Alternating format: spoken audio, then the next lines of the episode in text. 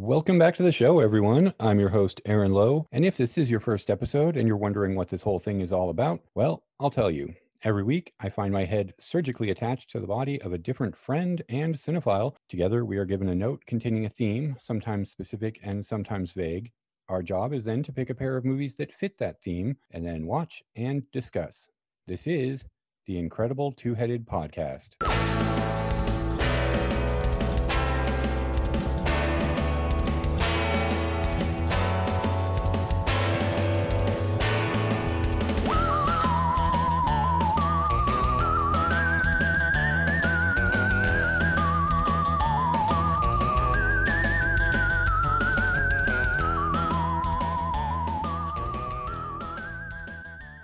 Right, everyone, here we are. And my guest this week, I'm very excited about, is my old friend Josh Medsker. Josh, how's it going? Hey, Aaron, what's up? Oh, you know, not not too much actually. We, you know, not to date this too much, but we are recording this on Election Day 2020. So ah, kind of, shut your mouth. Yeah, I know. I, I it, it was going to come up eventually in our discussion today.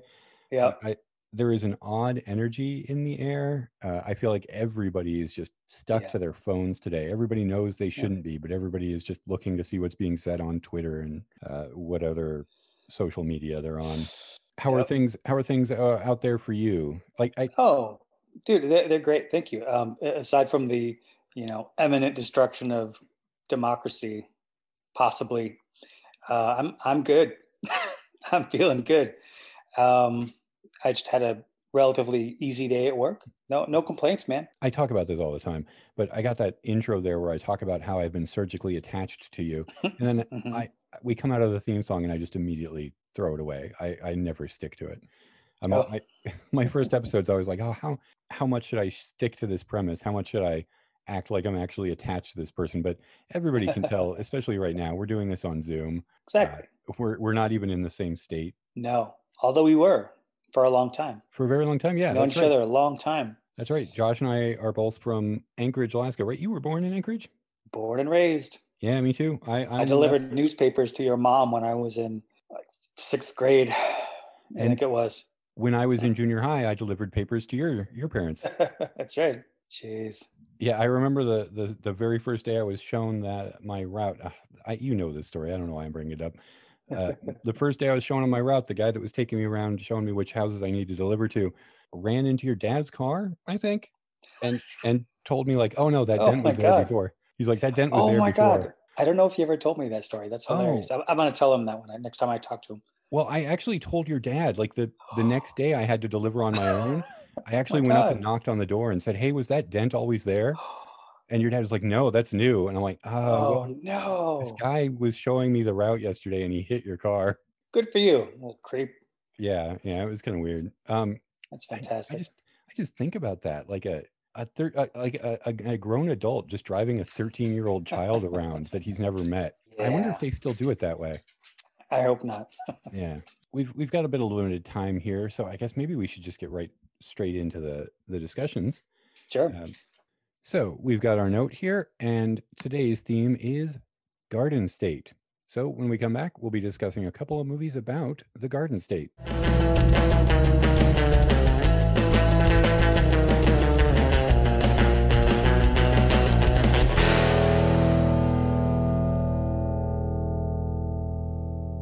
Right, we're back. First up today, we're going to be discussing Paterson. The title of this 2016 film from writer director Jim Jarmusch can either refer to Paterson, the main character played by Adam Driver, the New Jersey city in which it takes place, or the epic poem by William Carlos Williams, who Adam Driver's character idolizes. As if that weren't enough wordplay, Adam Driver also plays a bus driver who shows a real knack for poetry, though he outwardly treats it as little more than a hobby. The film is largely plotless as we follow Paterson through one full week of his life, getting a window into the life of this extraordinarily ordinary character and the various characters he surrounds himself with. Now, I called Paterson ordinary up there, and that may not sound like a very flattering thing to call someone, but I think in this film and the worldview it possesses, that that's actually pretty high praise. Now, I'd, I'd seen this movie once before. Uh, you picked this, and I think this is your first. Mm, yeah. What did, what did you think? It's a big question there, Aaron. Yeah, I know. we'll Um, we'll, we'll narrow in. we'll we'll start big and we'll Um, dig in. I thought many things about it. I I think I mentioned this to you the other day. I, I liked it. but there were a lot of I, I don't know how to explain it. I liked it, but there were a lot of things that I found issue with. But at the same time, those those issues are kind of drawing me back into the movie if, if you know what i mean yeah i i really i think i do because i try not to pre-discuss these movies too much yeah but um but we did i was just of... like oh my god and i emailed you and i was like fuck and, uh, yeah. We we had a little bit of a back and forth and I, I have a i have an idea what some of your issues are yeah. and watching it the second time i i think i i shared some of those issues. So i have a, I have voluminous notes here. I'm just gonna pull it up on word. Hold hmm. on. Yeah. Maybe this will be good for uh for a laugh. I could read it all the way through just breathlessly no, yeah, I've got I've got a I've got a lot of notes too. Um, I'd seen this before, so I kept my laptop open in front of me and just kept typing stuff down whenever. Oh wow, okay. Whenever I would notice something, but um, so the first time I saw this, I saw this not too soon after it came out. I, it, once it arrived on streaming. Okay. I'm I'm kind of a moderate Jim Jarmusch fan. Like, yeah, same. I there are movies of his that I love. The movies of his that I like, I love, but I have not seen a lot of his earlier films well, not a lot. I've I haven't seen a handful of his earlier films. He's done a few movies that I just I, I, find very hard to get into. I should probably revisit a couple of those. But when I like him, I really like him. But he, he isn't he isn't somebody I always am super excited about. Well, yeah, and uh, it's it's funny that you that you mentioned that. Like, I, I feel like I'm kind of a dilettante uh, as well when it comes to him. Like I saw um, Down by Law, obviously. Uh, that, that that was pretty awesome. Um, oh, I, that's one of the ones I haven't seen. Is uh, uh, down by law. Yeah, dude, this was like 92 or, or whatever when I saw it was a long time ago. And I maybe I've seen it one more time, but I remember I liked it. And uh, Ghost Dog was was pretty fantastic. Yeah, I, I I know that his thing is to do like slice of life stories where where nothing much happens. So I already knew that going into the movie, and I, I was I was pretty happy that it was him doing this movie because it's um, well here i wrote i love the specificity of language dr williams would approve. I love that it follows his mind as he's composing so we get to feel uh, as he feels it. And that's just the first note. Yeah no i his thing is um is very much about stillness in a way. Like there's there's a lot that can be said to be going on beneath the surface of some of his characters but the movie itself kind of or the movies often i'm trying to think of the right word for it but they they often kind of go at a very like languorous pace. Uh, yeah. they're not they're not too much of a hurry to get to any point. I called this movie plotless which can be can be said of most of his films that i've seen. There's a yeah there's a, well there's a destination the characters reach at the end but that's that's not often the point. You know and it's really funny because i i, I hope i explained myself well. So in the late 90s when I started writing stories for real, um, I, I, I, feel like I had the same blind spots as other novice, you know, fiction writers and stuff. Uh, meaning that all of my stories just kind of rambled and they didn't have a plot. And I feel like this is uh, this is something that a lot of young people do, and a lot of, for lack of a better word, like alternative filmmakers or artists or whatever you want to call it so w- whenever I see things like Paterson or you know movies with quote unquote no plot, that that that kind of gives me pause. Do you know what I mean? Okay. But it's but it's to Jim Jarmusch's credit that this movie you know, really do, really does hang together, and obviously he's not a novice filmmaker. I, I was just making that connection because I, I recognized it as something that I used to do and maybe other people used to do, but not successfully. But having said that, I feel like some of the characters were just kind of placed in there and not given a whole lot to do. And yeah. that that that was a big big problem I had with this movie.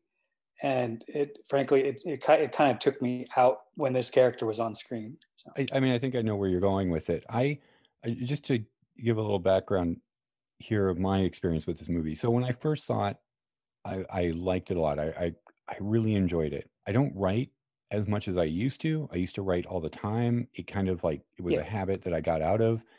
and I, I keep trying to pick up. And I will tell you, when I saw this movie the first time, it, it it very much like inspired me. It just like seeing the way he would compose his poems and he would write them down. Yeah. even just even just the tactile nature of watching his him write, like the Yes.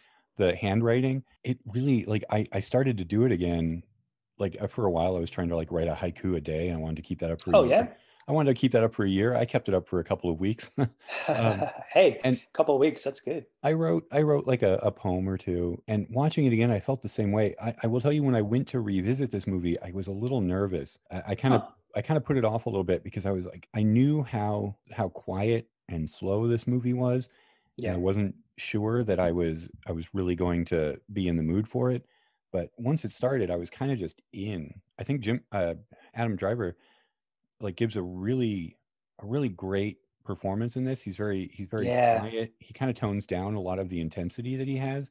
in oh yeah, films- but that, but that's the thing. It's like it, he he's intense. Uh, like under well, like you said, underneath, you can see it all over his face. Yeah, and that that kind of comes to the fore later in the movie. In one scene in particular, it, it kind of comes out. But I, I will say that I watching it the second time and ha- having gotten a hint of what some of your feelings were, I, I started to try and see the movie through that lens. and- oh, dude, I'm sorry. oh no, no, it. I'll tell you this because I think in the end, you and I both have a, a few problems with Paterson's girlfriend or wife. I, I- I think it's Yeah. girlfriend, but it's never really specified.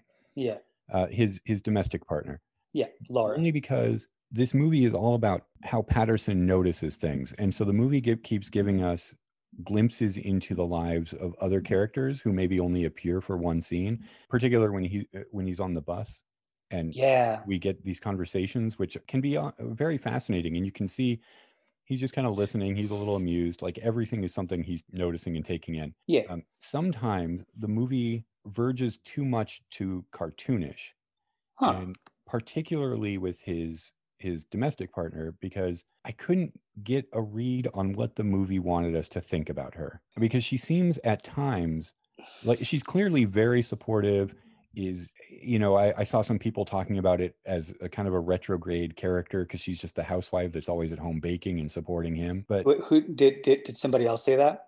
I, I did when I after I watched the movie again I looked up some reviews Okay. and, um Okay, see, I'm not going crazy. no no and then And and ho- honestly, dude, that that that that that kind of surprised me. I mean, I I don't know Jim Jarmusch, the man, but yeah, that that that kind of was like, whoa, like wifey. Mm-mm. Yeah, well, I I kind of took it as his he he's got a penchant for having kind of ridiculous characters, sometimes Yeah. quietly ridiculous, sometimes Iggy Pop in a dress in the middle of the woods um, Uh-uh. That are that are kind of just there to add a little bit of not quite madcap energy, but a little bit of like a little bit of silliness. Okay. My problem with her is I couldn't get a read on on her because this appears to be Paterson's house. She, he seems to be the only one like actually earning money until she has that bake sale. Um, yeah. she's oh, always that was the other thing. Mm. She was she's always kind of just repainting. Like the movie seems to be making a joke out of her artistic ambitions because she keeps changing her mind about what she wants to do, and she gets really Sure. excited. Like she's a character trying to find what Sure. she wants to do. And and and that's totally fine. I totally am down with that. But but here's the problem: she wasn't given anything to do, like from beginning to end. So she's just kind of hanging there. And I, I was saying this to another friend of mine. it I, I would have liked it more had it been a different movie. But um, the uh, how do I say it? The the parts about Paterson himself were really really great. It was amazing the um the what do you call it the the you know sitting at the bar uh, Yeah. you know talking to his friend the bartender and um his friend everett oh like that just killed me but i just kind of felt like it may, maybe they could have given laura um, a part-time job or or maybe they could have had her at college something. Yeah, you know? I, I i don't want your listeners to think that i didn't like it but i also don't want to be you know like a raving fanboy and and not give any crit- critique about it. You know what i mean? Yeah, no, that I mean that's what we're here for. We're here for our honest Yeah. opinions and to like I don't ever want to just mindlessly praise and I don't ever want to just uh tear down or yeah see it, it's Rag on a it, it, it's particularly tough for me because when i when I really like things, I'll just proselytize about it all day long. But but if I don't, I'll just keep it to myself. It's kind of kind of hard to talk uh, in public about it because I feel so inarticulate. Yeah. Oh no, no, it's it's fine. Uh, I will say I think those scenes do say something valuable about like long-term domesticity, about mm-hmm. long-term relationships, uh, giving each other space, like being supportive of each other together, but also yeah. allowing for you know interests and pursuits that don't involve each other but yeah. she's she's so often seen as kind of a joke in a way that none of the other characters are ever portrayed as hmm. like when she makes him that like that cheddar cheese and brussels sprout pie oh sure and he's he's trying yeah. to like he's trying to you know bite take little bites and he, he drinks yeah. like a full glass of water after every bite or right. when she talks about the guitar she really wants it's i think we're supposed to see it as like oh she's so flighty and silly even her her artistic vision, which is basically just a bunch of monochromatic, like painting everything white and black. Yeah. Um, I, I don't I don't think anybody else in the movie is given or is treated that much as kind of a joke. And huh. and I, I I think she is supposed to be understood as a character who has her own dreams because she talks about you know wanting to be a country star. She wants to she yeah. wants to open that cupcake business. And she is seen as she leaves to go off and do those things but we never really we never really follow her at all. And it's yeah. all i don't know it just seemed weird especially on a second viewing how much uh, adam driver just seemed a little bemused by her.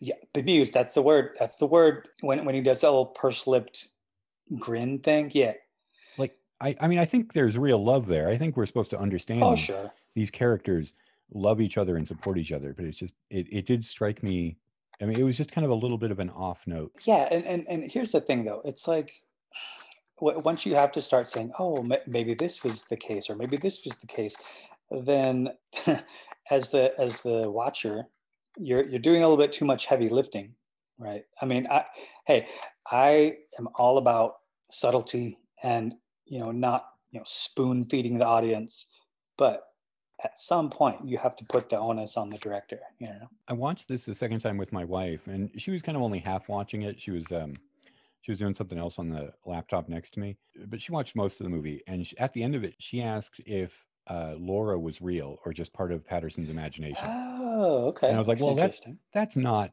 that's not the type of movie this is.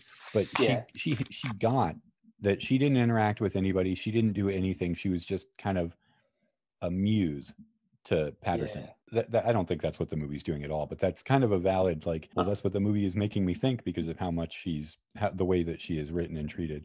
Yeah. Um, well, and he, here's here's the thing that kept sticking in my mind, and this is again not fair. So I, I, I used to work in Paterson from 2009 to 2014 okay. at the uh, at the community college, Passaic County Community College. So that that was particularly awesome seeing um, like the bus depot. Uh, so I, I've, I've myself gotten stranded there before. um, and it's, yeah, it, like him walking around in the neighborhoods and uh, that, that was pretty awesome. And the falls. But he, here's the problem. Here's the problem that I had, maybe even more than, um, than Laura.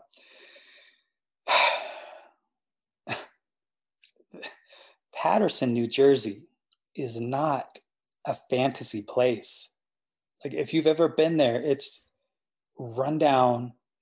It's super duper working class. There are some really dangerous places that you don't even want to go like during the day. Do you know what I mean? Yeah. Yeah. And and I did not get that from this movie.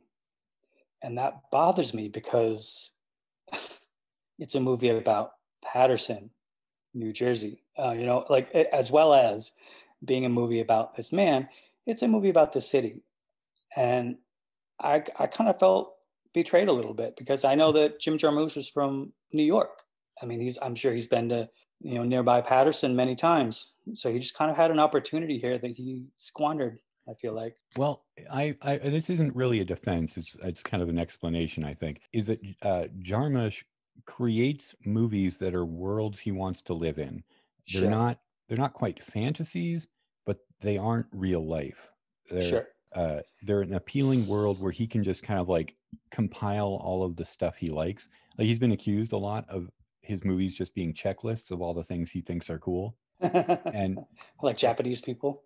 yeah, well, it- yeah, it, it's not quite as strong in this movie, but they do name check a lot of people from Paterson that are you know, Oh, sure. cool to Jim Jarmusch. There's Like a method Gaetano Man. Bresci. That that that that I like that detour. That was pretty cool. Yeah, and there's a lot of um there, there aren't as many cameos as he normally has, but we do get like Method Oh, yeah, Man shows up. There's a, a loving Oh shit, you're right.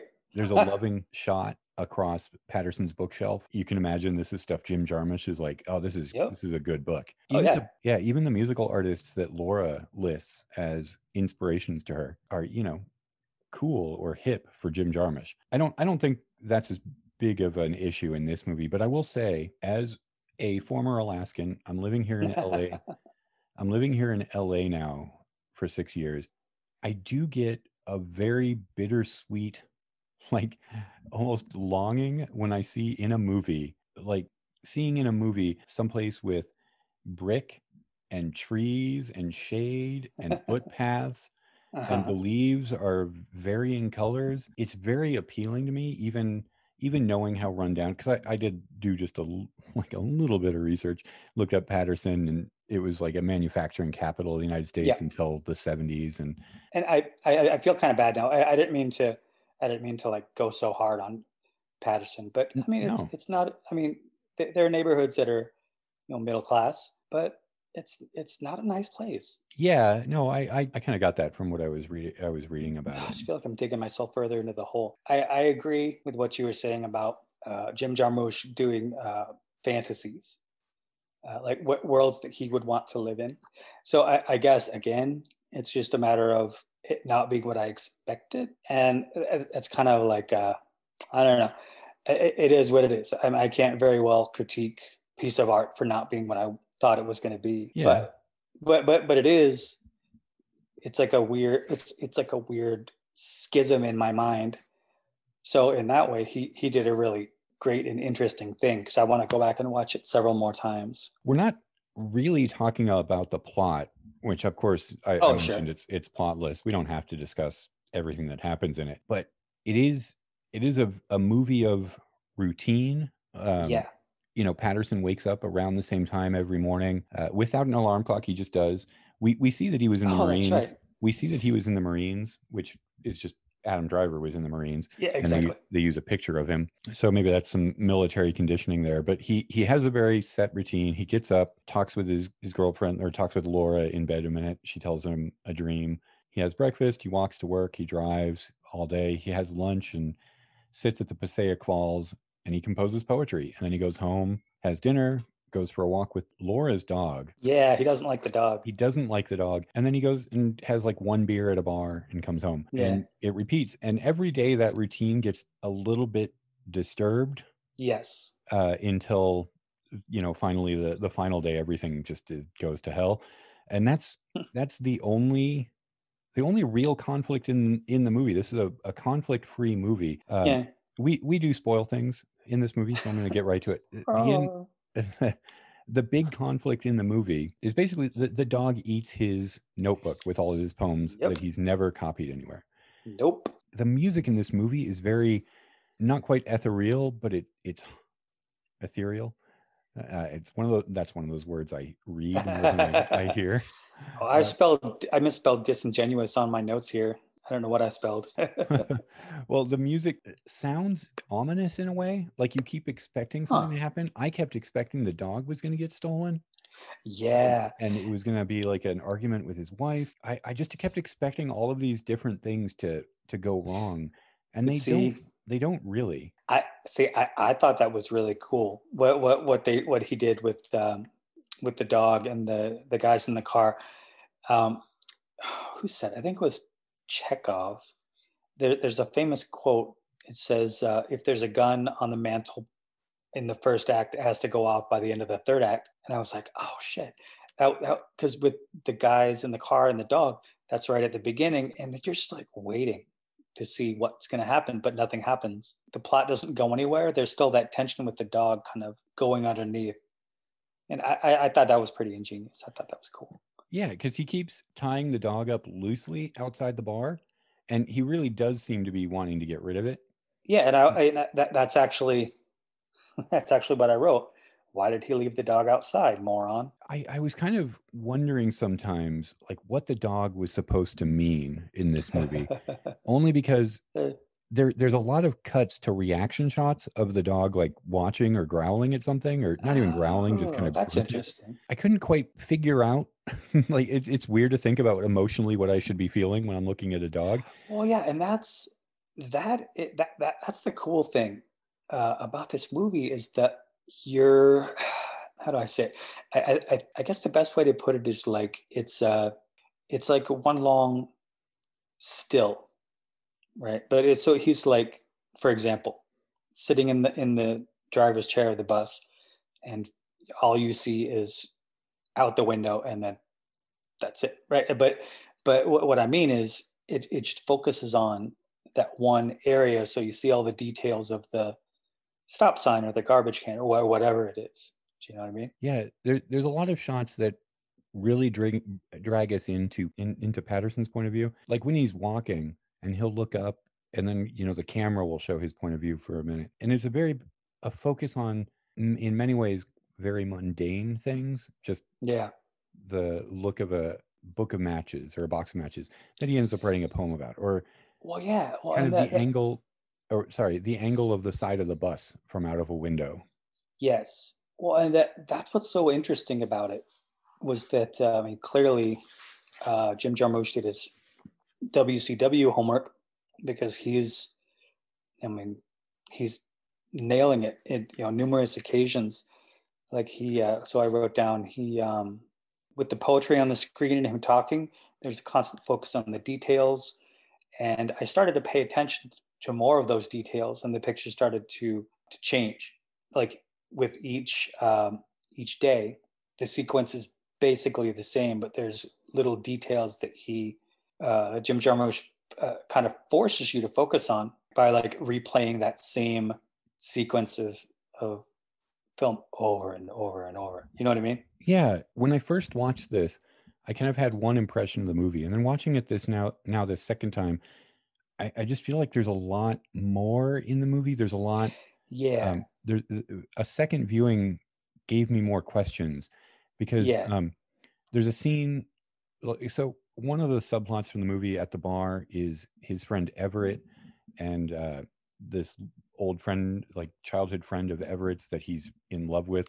It, it's kind of Oh, a so sad. yeah he's kind of been friend zoned if we want to use that, that term um, Yeah. and he he brings a gun we think it's a gun he brings a gun and threatens to do something crazy because the woman won't go out with We'll him go out with them. and then he, he puts it to his own head and paterson just jumps out of the chair and disarms him and knocks him safely to the ground Yeah. See, a- I see. I'd say that was the climax. yeah yeah that that is a climax when i first watched it i was like well this mo- this scene is out of place in this movie i Huh.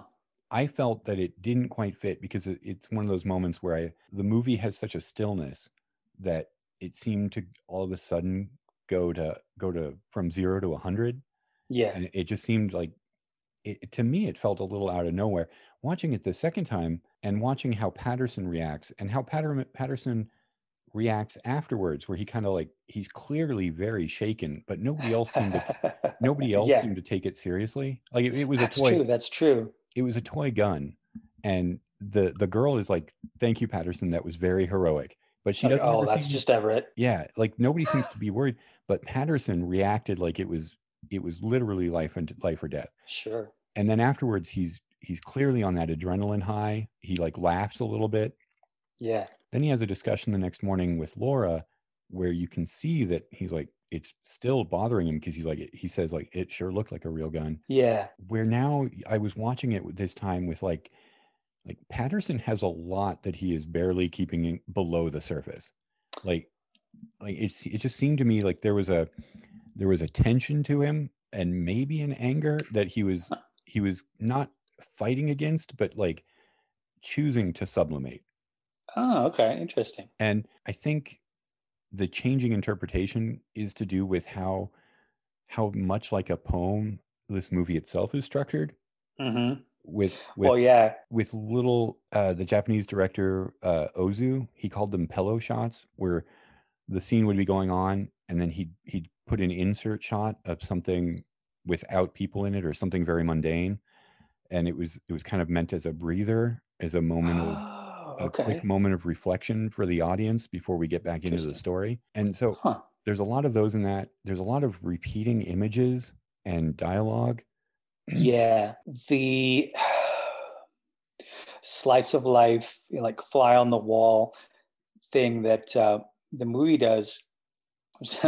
Again, it's freaking ingenious that Paterson is a bus driver because that's perfect for being a fly on the wall. And if you if you know the book, the poem Paterson, William Carlos Williams intersperses uh, like news clips, letters from friends of his uh, back and forth, uh, like long sections of uh, like nonfiction stuff. It, it's kind of like found text, but he like worked it together with uh, you know whatever stanzas he was working uh, working on in, in the in the poem. So it all kind of hangs together, e- even though they're really you know disparate pieces of writing. Do you know what I mean? okay yeah i haven't read it um Oh, it, it's fascinating, and he um he he organizes it a lot like this. Well, the movie organizes it a lot like uh, like the book because there's just different strands of characters running through it uh, at the same time. It's it's really really interesting the way the way this movie is is put together like that. Like Yeah. especially with the with the Gaetano uh, Bresci thing. Like I can totally see, oh, you know, driving along in the bus, looking at a tree, and then you cut to that those two college students talking about, you know, Italian anarchists in, in 1900. Like what the hell? yeah But, but somehow it works. You know, It- it and, does- and it's giving the back the back history of the city, and that that's that's what I wanted. The bit about Gaetano Bresci and the um, you know the college students talking about about him and how he was you know Italian American immigrant and stuff like that. Uh, I, I wanted more of that. I wanted more history of the city and more. I don't know, maybe maybe a little bit more about Williams. What I was trying to say earlier and not being successful was that there's a disconnect for me between the Paterson, New Jersey that I know that I've been to, worked at for six years, and have friends there. Uh, there's a disconnect between that city and this Paterson, New Jersey that's portrayed in this movie. i'm more willing to forgive it just not having ever ever been there like not Yeah. knowing much about it so it's it's easier i i do think that is that is kind of a local maybe a local complaint yeah, not, yeah, that you're local but it's just like you know it, like living here in la now and i see how quickly people get around in movies i'm like oh well that's like that's like two hours away where they they were Oh, just right. at from the previous so that that's kind of maybe that's getting into a little bit but but then again he is setting the movie there the the place is supposed to be so much of what informs this movie so Yeah. it- that is kind of valid that he he got it he got it so he didn't get it wrong he just portrayed it in a way that it isn't it's like i said it's it's the way he kind of wants it to be Yeah. And- Yeah, exactly. And, and I, I- guess I should, I mean, I can't fault him for that. It's not, it's not my place to fault him. Like if, if I want to make a different, you know, gritty Paterson movie, then I would make that movie. You know, I should make that movie. yeah no because this this is definitely meant to be kind of a, a gentle film Yeah, um, for sure. and you you talked about his his job as a bus driver being perfect for this film it it's perfect in another way too because of how how much a creature of routine paterson is that Yeah. his job is literally going over the same ground every day Yep. with with minor variations in who he's listening to like the people that are with him but he's he's on the same streets he's making the same turns everything that he does in his job is exactly the same which is uh, an interesting parallel there's also um i guess we should I, I, we should just also bring this up the the repetition of twins in the film yeah, that was weird. I, I didn't really get that. so I mean, I, I, I thought, thought it was super interesting to, to look at, but I, I, I- I've been mulling it over and I don't have a good answer. in the movie laura has a dream about having twins i think she, Okay. she has a she mentions twins and from that point on paterson seen, sees twins everywhere there's two guys that look the same like when he goes to work uh, Yeah. sam, sam and dave playing pool at the bar twins right. there's two girls walking across the street there's even they go to a movie paterson and laura go to a movie uh, the island of lost souls and paterson says that Laura could be twins with the Panther woman in that film. Right, that's right. So they're they're everywhere, and the way that that came about is one of the little girls on the bus. Her her mom and sister were at this on the set, and uh, Jim Jarmusch noticed that the little girl had an identical twin, and so he asked the mom to bring the daughter the next day, and they filmed it with the scene with them together as twins, and then he he started looking for twins to cast in the background, and wrote that scene for Laura because he just thought that that was that was Oh. interesting. But um, Jarmusch calls the calls the twins anti-significant. He says there, there's something that you're supposed to think means something, but is actually just in itself kind of meaningless. Like he kind of he kind of thought awesome. it, he thought I like be, that. he thought maybe it would it would kind of lead the audience to think that maybe by the end of the movie Laura was going to be pregnant with twins or something else. So he he just yeah he just wanted something in there that that didn't actually amount amount to anything. But I think it adds kind of an interesting interesting flavor to the movie. I take back every bad thing I ever said about him. That is genius. that is fantastic. I think I think we're we're maybe getting to the end. I'm trying to look see if there, there's anything else I wrote in my notes. Oh, I've certainly never heard Paul Laurence Dunbar being name checked in a rap. I thought that was pretty fantastic. oh yeah. That was great. I, I I do like that uh that Method Man scene as brief it is, as it is. It does just seem kind of like Yeah, hey, I, here's you somebody know, I can throw in. the mirrors. Do you you know the the mirrors that that the um the little girl character uh, she actually pointed it out. Do you know? You remember that? I I don't. Oh shoot! I just wrote the little girl was the first one to point out the mirror thing to the audience. Haha. And then I wrote he keeps going doing this cool thing where he shows people moving in mirrors or walking past mirrors, and he plays with the space uh, that way. So he'll like, for example, there was one shot. Uh, I think it was Laura was standing in the mirror, or no, he's standing in the mirror, and she, Laura walks up next to him, but it's kind of you have to do a double take because it's um you know here just just if you go back and watch it again just pay attention to the mirrors because you'll see like lots of play with light and space and stuff like that. And the uh, i believe it was the little girl who was standing at the bus stop pointed something out about it. Oh, okay. I thought Yeah, for a so minute it's kind of like a meta thing going on. It's really interesting I thought maybe you were talking about the young poet, the girl that he sits with to wait while she's waiting for her mom. yeah that girl yeah Oh, it is? Yeah. Oh. Okay. yeah i thought that was really cool the way the way he just kind of uh kind of did that She's also a twin. She's waiting for her twin to come out. oh right that's right you're right What did you think like kind of the the final not not the final scene, but the scene with uh the Japanese poet who comes to the like sits next to Oh. him while they're like right after his poems have been uh, destroyed by the dog. Yeah, I thought that was awesome. I um let's see what did I write? Oh, I wrote, excuse me, this might be socially inappropriate, but haha. Oh, Yeah, I excuse love me again. Are you knowing the great poet William Carlos Williams? I thought I thought that was awesome. And I also wrote Frank O'Hara as the tits.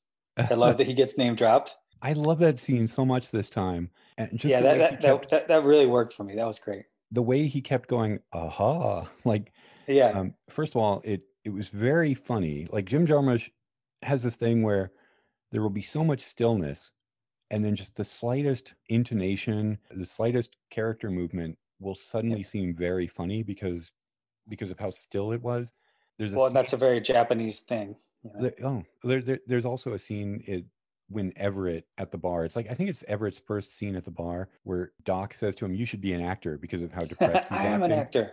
And he's like, "I am an actor," Yeah. and then and then Paterson just kind of like turns his head away because he's laughing, Yeah, and I was I was laughing out loud at that scene, yeah. and it's not it's not even the funniest thing in the world. It's just how how kind of still it is that you know the character is just having a moment of humor is is very funny. So the Japanese poet, not named but played by Masatoshi Nagase, uh, Okay. i- it's it's kind of the first time in the movie that Paterson is accepting himself as a poet.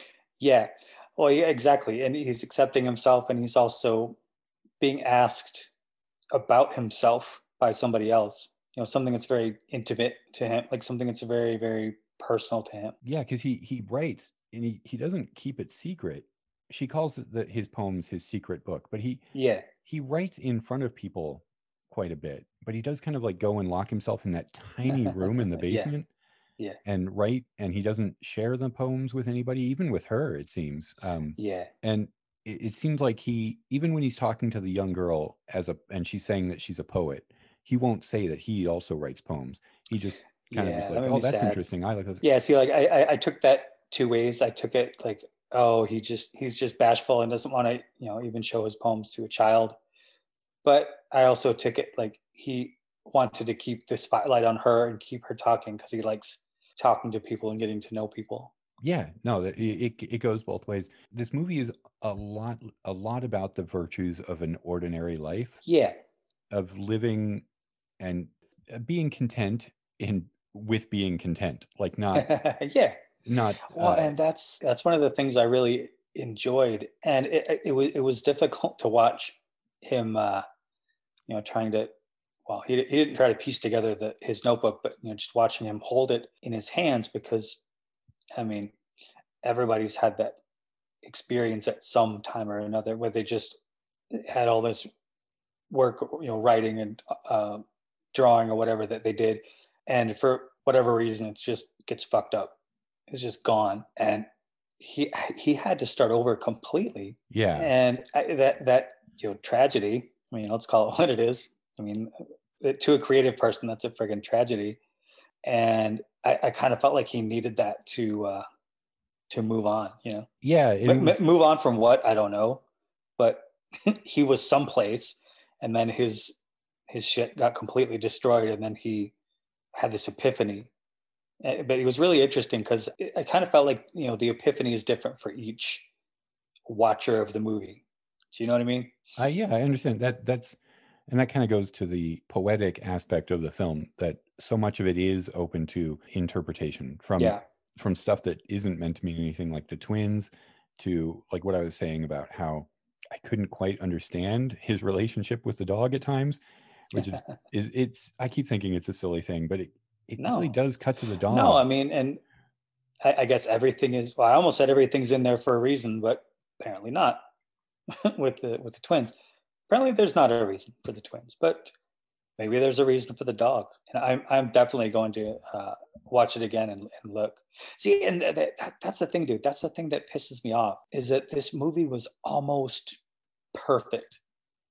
That that i think that's what's bothering me more than more than anything else. Well, I will say I can't say which one of us liked it more.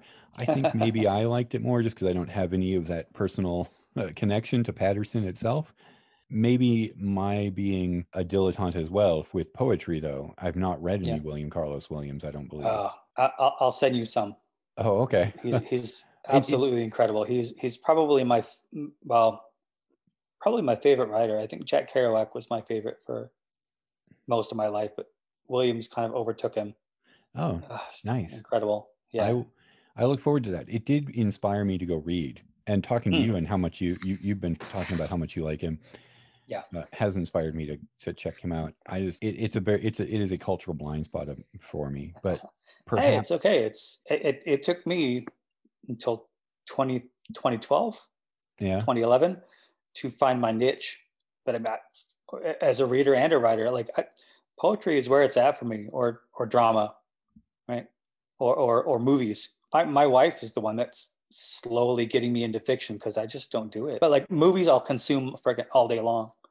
But as a as a fiction book, for some reason, it just doesn't doesn't make the leap for me. I will say in in one of the most important lessons I ever learned through school, it was in college. It was taking Eastern religion classes and Kung Fu when I was in that Mhm. Kung Fu school for a couple of years. The most important lesson I, I think I've I've really taken to heart is that the Tao is fo- found in all things.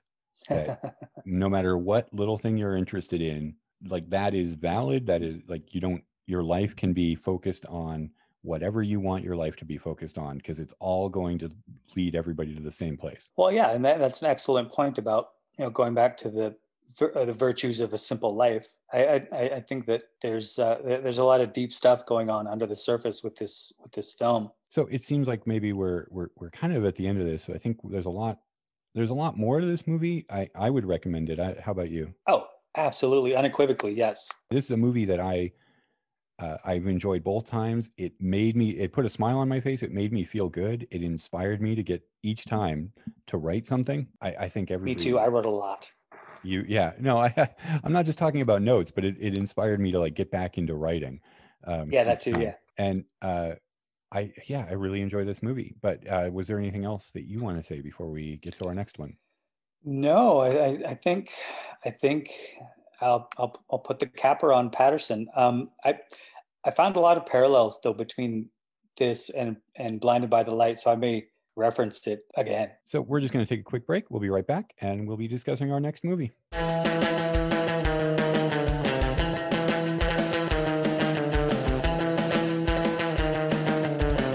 Okay, we're back. And the next movie up for discussion, uh, my, my pick this week is Blinded by the Light. Now, Blinded by the Light is a 2019 comedy drama sorta jukebox musical film based on the life of British journalist Sarfraz Manzoor as he comes of age in the South England town of Luton during the late 80s.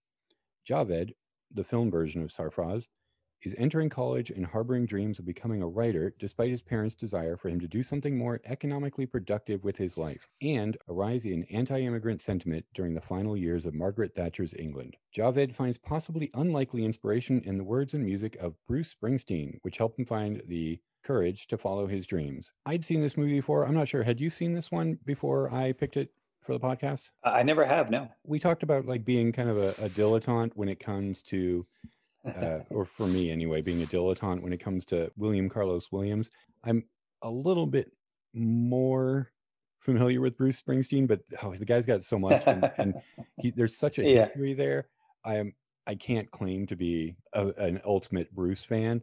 I, I like the few albums of his that I have. I really respect the man, but I'm just I'm not super familiar with him or with his story, I should oh, say. But I I watched this. I just had a smile on my face the entire time I, I watched it the first time. Yeah. And I will say sometimes I think the movie goes a little too broad. Like it, it's a crowd pleaser, and it, hmm. it, sometimes goes a little bit too too much towards the Hollywood, like tear jerking. Let's get some broad feel good moments, or just uh, over emotionality. Oh yeah, it, it dips into that just a little bit.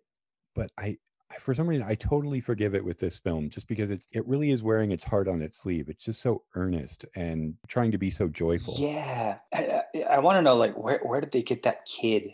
I I I, I don't remember the actor's name, but uh, the, the, the kid that plays Javed, he's amazing. Yeah, he's just like what the fuck. I I agree. He's he's really good. He's so likable. I'm actually looking up to see right now who played him. Yeah. Well, and it's really strange. It was strange for me personally because I, I have a friend who um, looks exactly like this kid. Well, he's like 40 something now, but yeah, my, my, wife and I went to college with this kid, or she went to college with this kid. Um, and I was just kind of hanging around with, with them as a, an older guy in, uh, in Austin, Texas. So, so many um, aspects of the story, you know, reminded me of my friend, you know, like his, his father was super domineering, you know, he wanted, the son to do you know something uh, uh, reasonable with his life. You know what I mean? And it's just yeah, I, I really I, I felt it. it, it this was uh, this is a good one. So his name is uh, Vivek Khaira. Um, I'm okay. so sorry if I'm really mispronouncing that. This is not his first role, but his first film. He's he's been on a like two television miniseries so he, he's just starting out, but he was so incredibly likable in this film, and he had such just kind of a such an energy to him. It's a, it, I mean, he is a big part of the appeal of the film, I think, because as soon as it was mm. over, I, I kind of wanted to watch it again. I just wanted to exist in in this sort of the sort of optimism this movie has. Yeah. And and warmth where even even when there are disagreements in the family, like there's a so Javed has some major disagreements with his dad, who could have been painted as a very overbearing patriarch who who is not quite abusive but just so stuck in traditional roles. Well yeah yeah. And and for a moment he is. He he does there is a blow up where javed leaves uh, at right. one point in the movie and they don't talk to each other for a little while. But he does come around. Their reconciliation might be one of those moments that's just a little bit hollywood like it I'm sure it didn't go quite like it does in this movie. um, sure. Because he he has the line at the end of the movie where he, he keeps thinking uh, Springsteen is a, is Jewish because of his name. He he's very dismissive. Right. He's like he's like you shouldn't be listening to this music. And then at the end of the movie, he's like, he says, I listened to some of this Springsteen. Are you sure he's not, he's American? He's not Pakistani? Because he talks about Right, right. respecting your parents and working hard. And that's a line that just kind of like, it- it's a bit corny. Yeah, yeah. So my point is that there is conflict in the family, but it's never, it's never hateful. It, it's, it's, right. it's angry at times, but it, it it's more frustration and there is still clearly love there. I don't know. It especially like these days watching this movie, it it felt it was very welcome. It, it I mean, I just felt good watching it. Yeah. Well, and it's uh, the um what you call it the the uh, historical aspect to was really interesting to me because I mean I, I was r- roughly this age in um 1987 right isn't that when what it was set yes, I believe 87 yeah 88. yeah and, and you're oh geez how many years younger than me are you how old are you now I'm 42. Okay, I'm 40, 40 something. But uh, yeah, I know I was in uh, uh, a freshman at, at Diamond in 1987. And so all the music obviously was like, I was like, oh my God, Pet Shop Boys. Oh my God, this. Oh my God, that. When I heard it in the movie and just the fashion, like I, I, really liked the um, the history because man, I, I didn't know shit about Thatcherism. I didn't know. I mean, I, I found out about it later when I got to college and stuff, but just seeing how you know how how these folks lived in the in the 80s in this tiny ass little town that was really interesting to me, and and especially with like the the skinheads coming through, and it was it was kind of not shocking, but it was just kind of jarring, man, because you have this, you know, what you think is going to be a cute little a jukebox musical, like you said, but then there's wham, there's this thing that comes in. I, I thought they handled all of that really well. It, it was good. Yeah, it, it adds a really nice context to the film and one that that is still kind of resonant today because you're right it gets to the the stuff um the skinheads the national front uh, Yeah. in britain it you know it's he- he's got the the dad gets laid off from his factory job that he's been Yep. at for 16 years Yep. and it, i mean you can clearly see why this kid would find resonance in the lyrics of bruce springsteen at this time Yeah. Uh, yeah. Because it, it's kind of treated, Absolutely. it's treated in the advertisement and there's a lot of characters that kind of look at it like a pakistani into bruce springsteen and no, nobody listens to him anymore because it's it's the late 80s and he's doing I mean, he's dad rock at this point um, uh, Which is hilarious to think about because he, I don't think he was even 30 then, was he? uh, yeah i'm not sure i think this would have this would have come out oh i'm trying to remember what album i think it's the river that they're promoting Oh, yeah. what would have would he have done tunnel of love because that was kind of his his divorce. No, Tunnel of Love was, um, yeah, Tunnel of Love was 87. so that that would have been around the time that he was doing you know his his divorce album like Mhm, that yeah. like he had kind of fully embraced not fully embraced but th- just like the popular perception of him was that he was he was kind of for older white guys and and of course that reagan would keep playing born in the usa and and he was known Oh, for Reagan. being the boss i mean he was on alvin and the chipmunks or they talked about him on alvin and the chipmunks a lot oh my God. I was just looking up Alvin and the Chipmunks today. I don't know why. the, the, the NBC one from the 80s? yeah that like That was awesome. I think I think Alvin just idolized Bruce Springsteen. I just remember him in cartoons from my childhood more than anything. Not that he was on them. It's just that he was Oh, he was so embraced by with the bandana and the vest. yeah and- yeah. He was so embraced by 80s pop culture in such a kind of a weird way when you look at his lyrics and what he he's all about. Yeah. Well, that must, that's what makes it doubly awesome. I haven't read a lot about the England in this time, but I, being kind of a little bit of an Anglophile in the music and the books and Yeah. the things that I watch and read and all of that, I I know that we kind of had we had Reagan who was very harmful in many ways to you know to to the homeless certainly to like you know the gay population in america with how he, just ignored the aids crisis and right. but he was he was kind of seen as a kindly doddering old man that's kind of the image Right. that was that was projected in pop culture and even a little bit by the white house where he he was an actor he was a little bit forgetful and Yep. but he was likable so we had that here so we had these very you know bright go-go 80s everything you know you look back at what people remember Yeah. from the 80s and it's It all was like- neon Yeah, it was like the 80s as the 50s. yeah but then in england you've got thatcher who who was really talking about like rounding up gay people into, into camps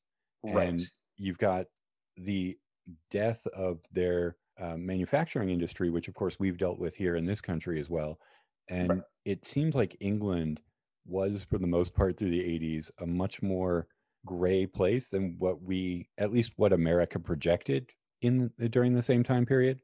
Hmm so I think now people kind of have a um, people have a very distorted view just because we you know pop culture was presenting so much like happiness and and brightness that wh- which it always is but in the 80s it, it really stuck that that's kind of what people remember and, Yeah, and they don't remember that's kind of our own our own issues. I i don't know if you ever watched the the show of the americans Oh, I never did. Is that the one with uh, with Felicity? I mean, um, what's her face? Yeah, yeah, Carrie- she's- yeah.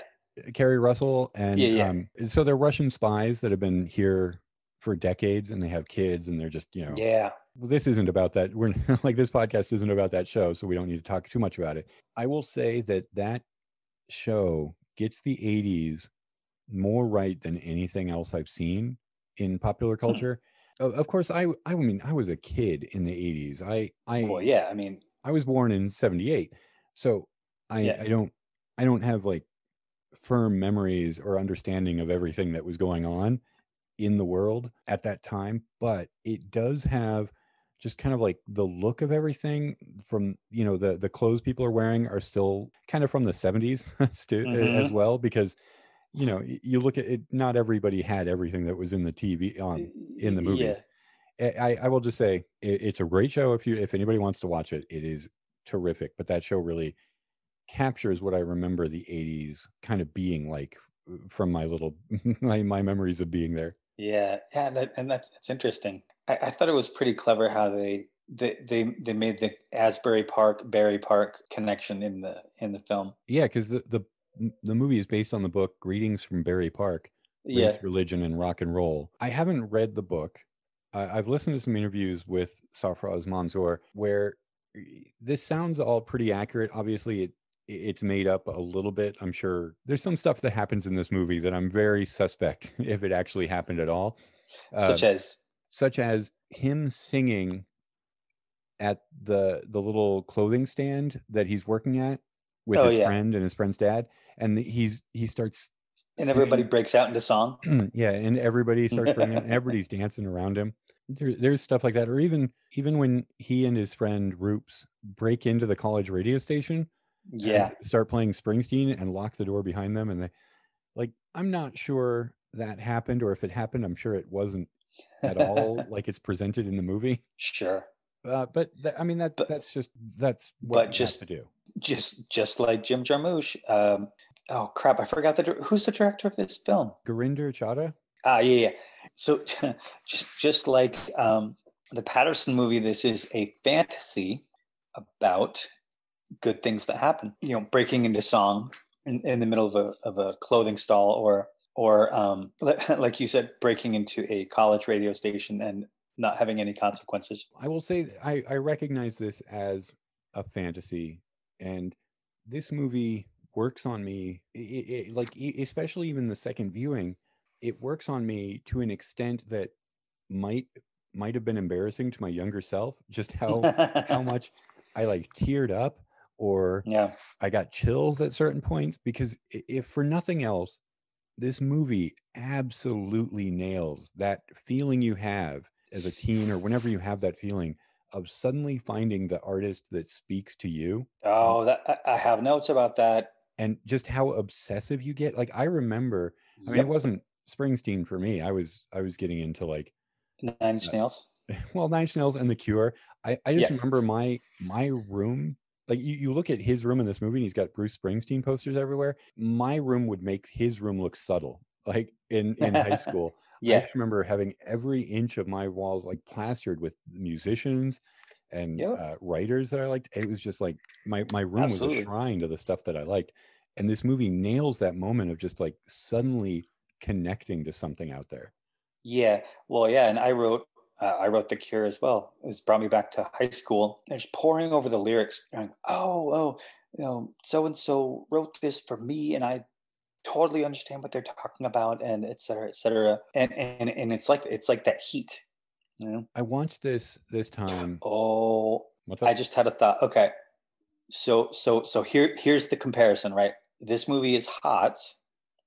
Paterson movie is cold, right? So the like the whole thing like these to talk about jazz, you know, like is it like is it hot? Like are you is, is your heart on your sleeve? Are you you know jumping out of your skin? Like you just can't stand it anymore. You have to do something, or is it cold? Is it cool?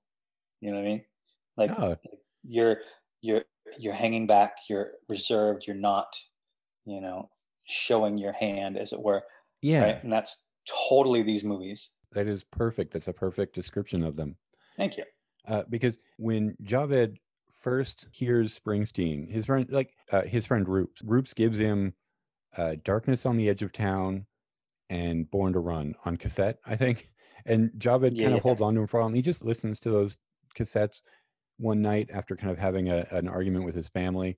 And I kind of want to say that the movie goes too far in this moment in having him hmm. he goes no because he he runs out into the streets and the wind is blowing and there's lightning flashing and he starts posing like he's in a music video while while like stormy skies are projected behind him yeah. the walls and the lyrics flash up and I, I actually like the lyrics that flash up i kind of want to say that the movie goes too far in that if only i didn't understand exactly how he's feeling in that moment and and kind of ah. feeling like like it's a good external representation of what he's thinking in his head because you know like the writer chuck klosterman has a, yeah. a, line about led zeppelin where he says that older guys like led zeppelin because it listening to led zeppelin makes them feel as cool as they think they are. Which that's I awesome. I get where javed is at in the, that moment that it listening to music that speaks to you like that you do suddenly feel like like oh i am so cool right now.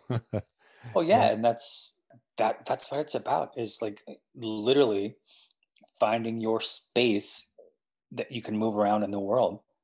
And it's that that that's your I mean, you know, risking sounding cliche, that's that's your soundtrack. I mean, you it, it, it's like it's like it's piped in from somewhere that that you it's mysterious to you. Do you know what I mean? Like like you're exp- exploring these these new ideas and God, when you're a teenager, that that's the time. Oh, I totally got that from this movie. That was, yeah, that was great. Yeah, it is. It is easy to kind of forget as jaded older men how strongly everything feels at that yes. point in your life. That yeah, everything is is so great and so awful at the same time. Um, yeah, often within the, spa- the space of five minutes. Yeah. So with the same person. So even if I I, I kind of keep going back to the fact that this movie goes a little too broad. And, and I don't actually know if it goes too broad or if it's just me still trying to keep an ironic distance from things. Because this movie is just earned. Eh, this this movie irony's just, crap. Yes, yes. But you know what I mean? Like, you, yeah, I know exactly kinda, what you mean. It, it's hard to just like fully embrace something as much as yep. this movie does. So as much as I say that, I think it's it's balanced out by some really neat specificity. Um, like I'm thinking about the scene where Javed takes his younger sister. I think what do they call it? A daytimer. Yeah. He takes her to basically a club that plays in the daytime, so that all these all South these Asian teenagers, yeah, can can have a party. Yeah. Because they're they're not allowed out after curfew or whatever. Yeah. And it, it's an it's a very joyous moment um, Javed kind of seems a little bit unsure of it at the in this in that scene. Like he's looking at his sister dancing, and it looks like he's almost getting a little disapproving. But there's there's a line of dialogue yeah. right afterwards where he he's like, "You are amazing." It kind of opens his eyes to the fact that other people are having the same experience as him. It, it was That's my true. of it. Yeah. Well, and I, I, thought it was I thought it was pretty cool that it was um, like uh, uh, uh, Indian and Pakistan, uh, Pakistani inspired uh, music, but it was like house or whatever. I don't know. I don't know what you uh, some like kind of electronica. It was interesting, and what I really enjoyed about the brother and sister, and the sister's not like a huge character, but she's there through the movie, and she's kind of a good a good pairing with him. What I liked about it is that they're both rebelling in mostly Mhm. silent ways. Like Javed is a little bit more open about the fact that he's unhappy, but the sister and he are both rebelling, but they're kind of rebelling in different directions. They're in the middle. So they're they're Pakistani.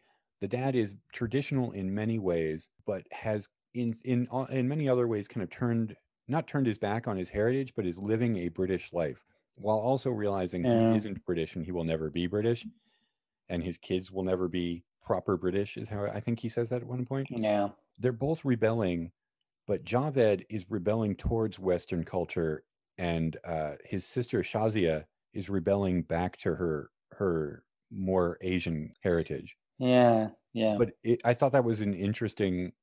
Like, I'm glad that they left that touch in. I'm glad that they offered kind of a counterpoint, or not a counterpoint, but just like a different path is seen in the movie than just what Javed is doing. Yeah, that's true. Never thought about it like that. I mean, Um, I kind of did, but I didn't get that that intricate. That's awesome. Let's see. I, I actually didn't write a lot of notes for this movie like I did with Yeah, Paterson. too, too busy watching it. Yeah, because I, I really did just get caught up in it. It's such a, a like I keep saying it's a feel good movie. I, I know that this came out. It was not a very big hit. It kind of flew under the radar. I think Yeah, totally did. I think it got uh, really unfairly overlooked, partly because they opened it wide, like immediately just threw it out into theaters. I think I think it could have benefited from word of mouth, but also it should be mentioned it was up against in 2019 another jukebox musical uh, about men of South Indian descent and how their love of a particular musical group or artist shapes their lives. Uh, I'm talking about Yesterday, the Danny Boyle film. Oh yeah, that's right. See, I forgot about that one too. Have you seen that movie? No, but that that's yeah. I mean, if you're talking this one or that one, I mean that's that's really close in theme. Kind of surprising they released them both in the same year. I mean, I guess I don't like I, I don't know how producers do things, but Yeah, that's it, it crazy. it happens sometimes. You know, there's there's duplicate projects. Uh, maybe- maybe- unless Hmm. unless you're trying to go for like a like a dual a dual um what do you call it natural disaster movie Yeah, tho- know, those are the got- ones that always happen. yeah like both your volcano movies both your earthquake movies I I knowing a little bit more, or or I mean, obvi- I'm not in the industry, so I don't really know.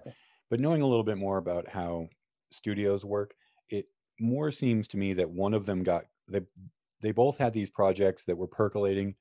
One studio greenlit a movie, and then the studio's like, "Oh, there's a market for this. We should get one. Get this. Uh, we should work on this now." I will say, in the battle between those two movies, I think Blinded by the Light is the clear winner. I have okay I have very serious problems with yesterday, uh, which if, if you haven't seen, I don't want to get too much into it. I just think that the movie, uh, how do I put it without screwed the pooch well, that's one way of putting it. I will I will say the movie is has its likable moments, but really misses what is interesting about the premise. okay Because in the movie yesterday, the character wakes up in a world where nobody remembers the Beatles. right right right and so he he's a struggling musician so he starts claiming he wrote the beatles music yeah that's right i think the movie really ignores what could have been interesting about that premise in that it touches on it for maybe one brief scene but never actually faces it where what do you do as that character when you know that all of your success is a lie? Like how would you deal with the imposter syndrome of that?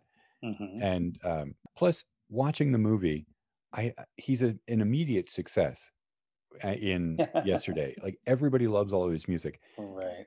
But the beatles so much of their allure these days throughout history is so tied to that time and the growth that they were going through yeah. that i was watching it I'm like he's putting out his first album and i'm like what are people going to think of an album that has i want to hold your hand and the long and winding road on it? It's that, like that two different- context is gone like that that just seems like it wouldn't be the big international hit that the movie makes it out to be yeah that yeah that's interesting and i'm i'm sorry i'm talking way too much about it no We're not here not to- at all but i i- it's interesting i'd check it out i think danny boyle is always a director worth watching but i i didn't care for it that much and this was Huh. the this was the movie i think should have been the big hit Yeah, I I'm I'm always curious about uh, movies with music because that's just the kind of nerd that I am. I, I I wrote a good note here. Um, I'll be the judge of that. Okay. All right. So here, here, here's my note. Maybe it's good. This movie and Springsteen acknowledge the shit and glory of working class life. Uh, yeah. Well, that that's another parallel with Paterson, right? Yeah. Yep. Which these are these are both movies because they're both they are both centered on kind of a, a that New Jersey, you know, post factory or you know, oh, yeah. like, like they're working class and factory life even though it's not really factory life in the movie Paterson, just that that kind of milieu yep. it is very much at the heart of where the inspirations for these two movies came from. Yep. And it makes sense to me that this kid in 1980s Luton. Luton would find so much to connect with Bruce Springsteen. Because yes. you look at it and like, yeah, their their factories are shutting down, their their mass layoffs and massive unemployment. There's a rise of fascism with the National Front. Living out in the middle of nowhere, basically. Yeah. The line that keeps getting, I think it's played a, a few times. It's a town full of losers. Baby, we were born to run. Like, yeah. Imagine how much that would speak to somebody living in that sort of environment. Oh, yeah. well, I mean, just in, and I wrote this down too, like just, just the feeling of growing up in a, ah, like a, a, a, a city where there's nothing to do as a kid, like growing up in Anchorage, like there there's nothing to do as a like a older teenager, young adult.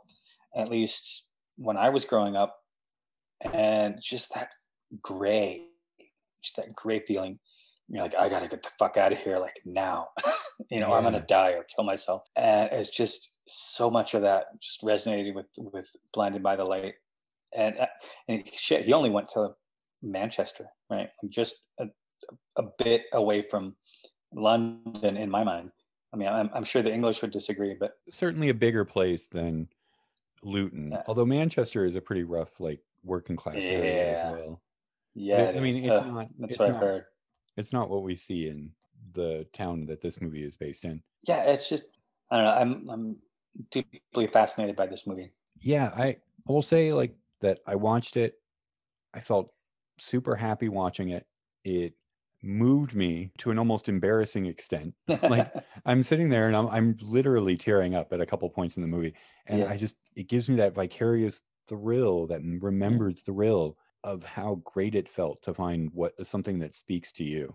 And well, and the, uh, I mean, goddamn me for saying this. I, again, like my younger self would die if if he heard me saying this, but sometimes art doesn't have to be hard sometimes you just sit back and enjoy it and let it wash over you. You don't have to think so much. Yeah, no, I I mean that that is like I think I think we we probably both went through our tortured artist phase where yeah we we had to mine. we oh okay where we I just remember having to pretend that I didn't like writing poetry when I was writing poetry oh, in right, high school. Right. Yeah, and yeah. I was like, I'm just I'm writing this because I feel so bad, kind of stuff.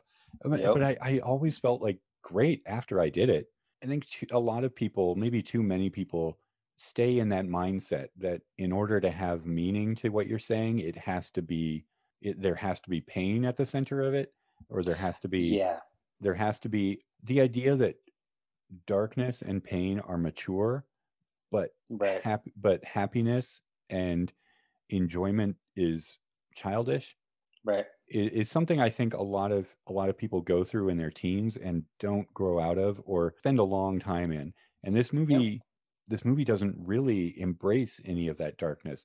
Clearly, Javed is is a hormonal teen and he's having his first girlfriend, his parents are mm-hmm. suffocating him. So he he feels terrible. Like he talks about how terrible he, he feels in Luton, but the movie itself is so joyous in how it presents yeah. his how it presents his development and eventual escape from that life. Yeah, well, and it's interesting too because he, like at the end, the dad says, "Write our stories, but write your stories, but don't forget ours." I, I, don't know. I, I, I like that. I, I thought that was a nice, nice touch. Yeah, and there was the line Javed has at the end where he's giving that he's reading that essay, but then he just kind of starts speaking because his parents are there. Right, right, right. About about how he wants to build a bridge to his he wants yeah. to build a bridge to his ambition, but not a wall between him and his family. That that line kind of uh, like resonated with me as well, just because it's it can feel at times like your active expression is it, it, it can feel at times like your active expression might be an attack on somebody else when you don't mean it that way but it, it i don't know how to explain it actually Yeah. I'm trying to i'm trying to kind of get my get my viewpoint on it across but i hope yeah, no, I know what you mean.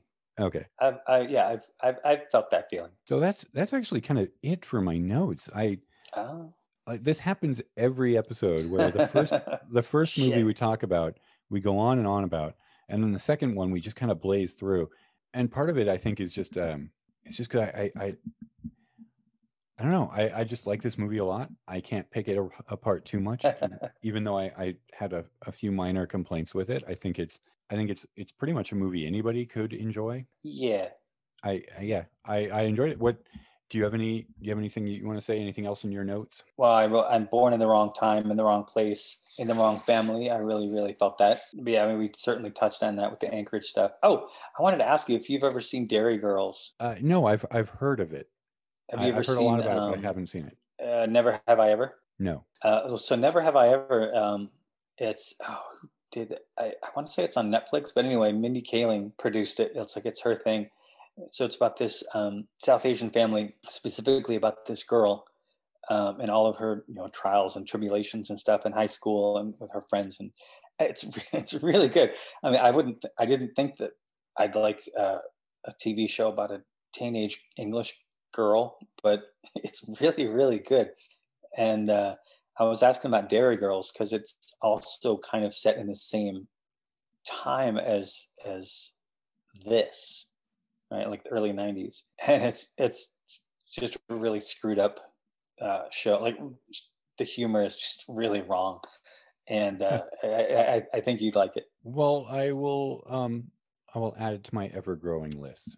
Yeah, Uh, it there's so much stuff out there. I love how much access we have to everything, but I also miss like learning about things from a zine or going into a Mhm. music store and there's somebody there talking about something or you just I know, dude, it's so hard now to find anything. I mean, there's so much good stuff out for there. For yourself. it, it- there yeah there's so much great stuff out there but it can be really i mean we ta- there's talk about gatekeepers and i i like the fact Oh that yeah, i like the fact that we're kind of doing away with gatekeepers. Art and culture is more democratic than ever but there's something to be said for curation. There, there's something to be said for having a Oh, okay. somebody somebody that you trust that that can say like oh this is great.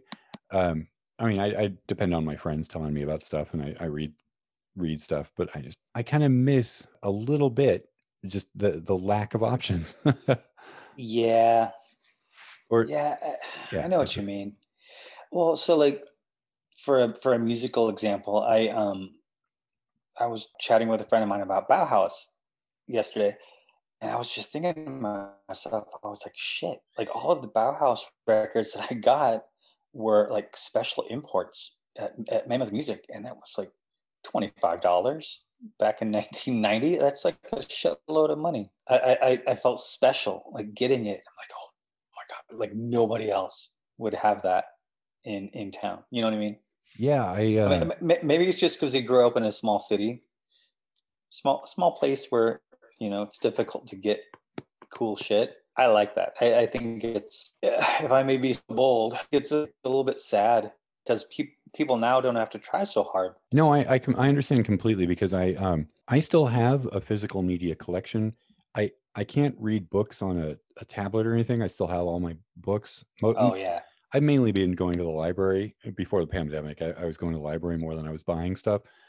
Um, I still brought most of my CD and movie collection with me when we moved down here. Part of that is the digital stuff. You're only buying a license to it, basically. It can go away anytime. oh yeah. So until until that comes becomes a little bit more standardized, I'm I'm sticking with physical media.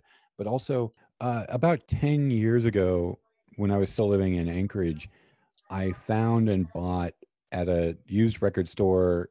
It wasn't even it, yeah, a used record store downtown. I bought this. Jesus, There was a used record store downtown in Anchorage. No, I I, I was gonna change that. Um, it was at a it was just a used bin at a at like Fye or whatever that place downtown in the mall. Oh is. yeah, yeah. So I found it used there. This Oingo Boingo CD, "Good for Your Soul."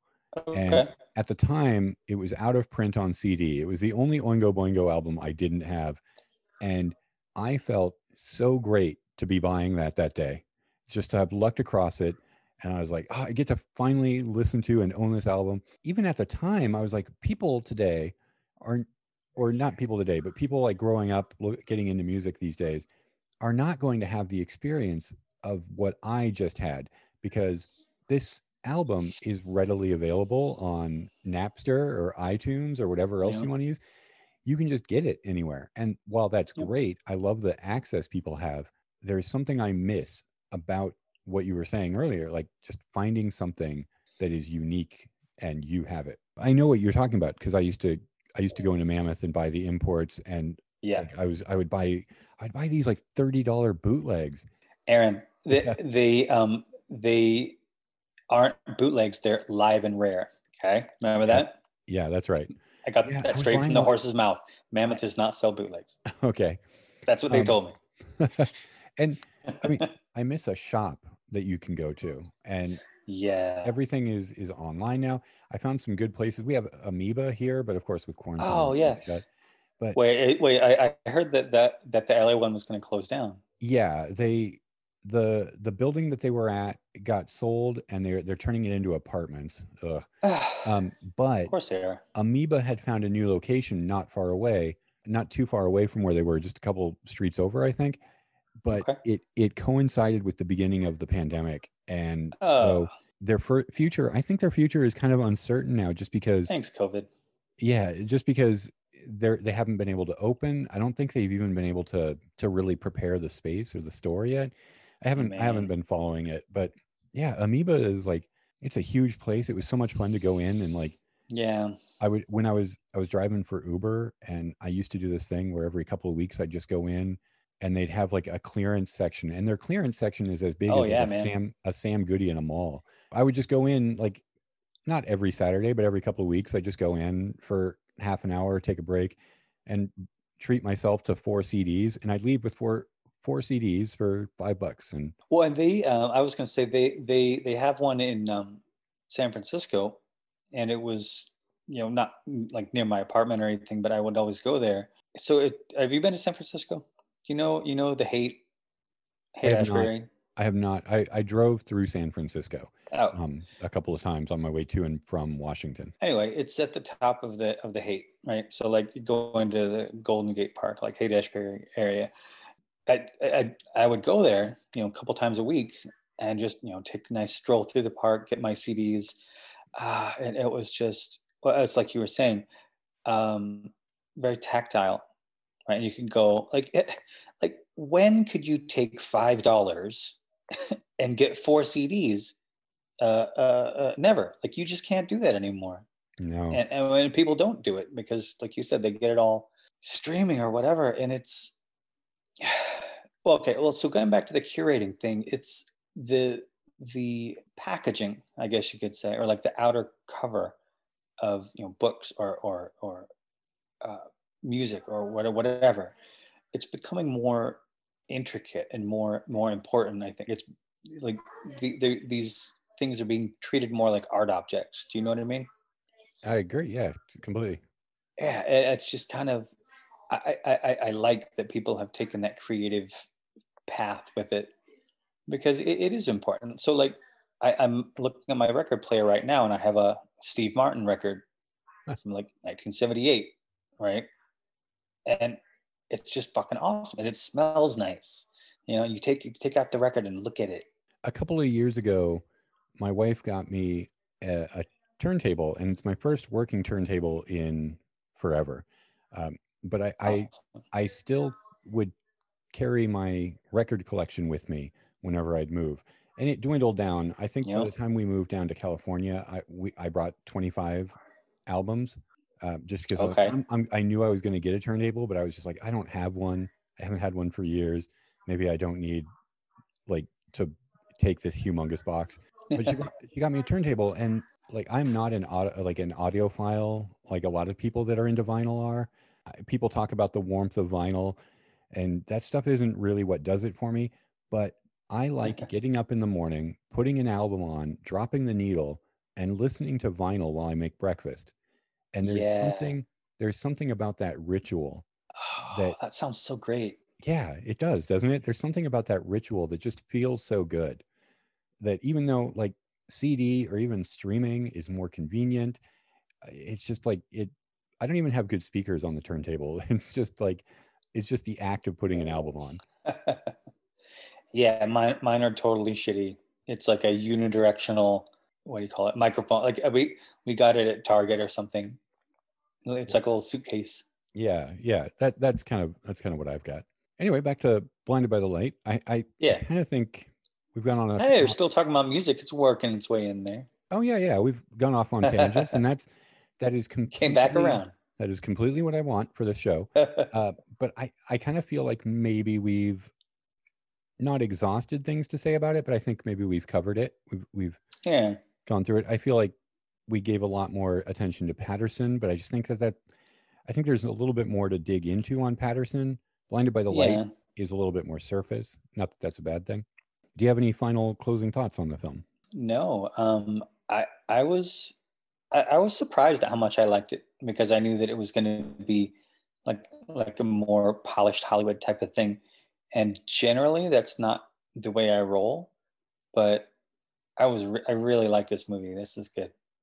Yeah, and you say that we both have called it like kind of a Hollywood feel, but this is a British film. this isn't a Hollywood film. Right? It's, it's very low budget, but it is kind Kind of funny. it is kind of a, a crowd pleaser in the way that they aren't quite made anymore. And there is a lot of a of dead poet society kind of feel. there's a cultural specificity to it added into these this very universal emotion and moment in this character's life that I think I think everybody knows what that feels like while not being aware previously of kind of the the specifics of of what his life was like. And I think it it makes for a pretty powerful film. Agreed. All right, so we're going to take a very short break. When we come back, we're each going to have our top fives of the week.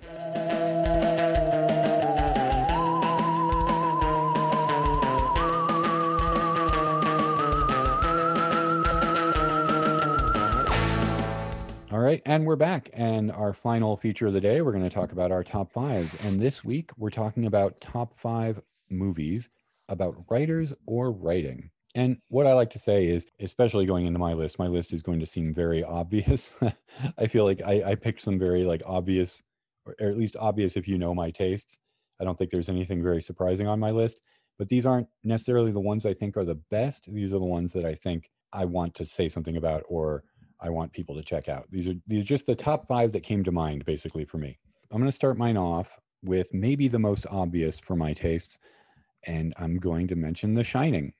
Stanley Oh Kubrick's yeah. Stanley Kubrick's adaptation of the Stephen King book. Uh, I guess I could try to be contrarian and talk about the TV miniseries version, but um, anybody that listens to the show knows I, I haven't seen that yet. Uh, so, The Shining, um, like I said, it's it's about a writer, as most Stephen King things are, but it is. I don't know if it's my favorite horror movie, but it was a a traumatic viewing experience as a child when I saw it way too young, and it's something I return to almost every year. I I do I do get more out of that movie every time I see it. Oh man, yeah. You know, uh, it's I, I I I'm gonna okay. I have Misery on my list. Top five movies about writers or writing. Do you want to just get right into it? That's your pick next. Is Misery? Misery. I, I read it when it came out. I'm obsessed with Stephen King, the books, the movies. The movie was phenomenal. Uh, it's kind of never never left me. So again, another one of those you know more polished movies that just still grab me. I, I'm not immune to Hollywood's charms. No, no, I'm not either. I mean, we we all grew up on the blockbusters. We all grew up on Hell yeah, Star. Wars and Indiana Jones and Back to the Future. You can have tastes that are that are more esoteric and artistic, Yeah. but that like it doesn't mean you have to give up the things that you thought were cool. Hell no. Um, Yeah, Stephen King is uh, he he may not be my favorite author, but he is the author that I feel the most personally connected to. And that Mm. seems like a stalkery thing to say. I just mean that I read it when I was in sixth grade. Oh God, I'm sorry. No, I loved it. I mean, my mom. I know. Yeah, I mean, my mom saw me reading it, and she was she was like, "Oh, I have friends who read that and said they couldn't sleep with the lights off for weeks." yeah. And I, as a kid, I was way too scared for mo- horror movies. I didn't get into horror movies until my teens, but books, I, I, I could read horror books all the time. There was just something more in control of turning that page, you know, that I could always, Yeah. Oh, I could always put it down, and things could chill you, but they wouldn't startle you the way a movie. And so what I, what I was scared of wasn't Ah, interesting. Yeah. what I was scared of was more. I was scared of being startled in a movie. I guess I read Jump it cuts. and throughout high school i just burned through his entire bibliography Like, Sure. I, I would go to i would go to um, garage sales on weekends and just buy books there and almost everybody had a few stephen king books they're selling That's awesome. So he's he's an author that i've he's never left me i still buy the new stephen king books Oh yeah. uh, yeah, I do. And I think he's had a pretty good renaissance for the past like 10, 15 years. He's an author that even if I don't like the book, I always enjoy the act of reading it. I never have that period where I have to try and find the, like, get into the author's voice when I'm reading a new book. Oh sure. With Stephen King, I just write from the front page. I kind of feel like I'm just right into it. I know where it's coming from. You know, I, I, I think I'll, maybe he's not like cool or hip. He's No, somebody he I is what he is. He's, Yeah, He's well, a- I think- he's eternal, man. He is, and and now he's he's kind of the elder statesman, so he's got that cred. But I just think that, um, yeah, I, I mean, I think he's just a very consistent writer. Like I said, even if I don't enjoy the book, I enjoy the act of reading it. Yeah, i agree So, The Shining out of the way, I'm gonna go, and you're gonna you're gonna notice a theme here. So keep an eye out for it. But this is my next pick. Is in a lonely place, uh, directed by Nicholas Ray. Uh, Humphrey Bogart is a alcoholic, struggling screenwriter. He he hasn't really had a hit in a few years. He's adapted or he's hired to adapt a book, but he he can't be bothered to read it. And so he invites this girl over to his house to basically have uh, re, she's read the book, so he she's coming over to his house to tell him the story to break it down so he can tell like how he should write the book, the movie. Hmm.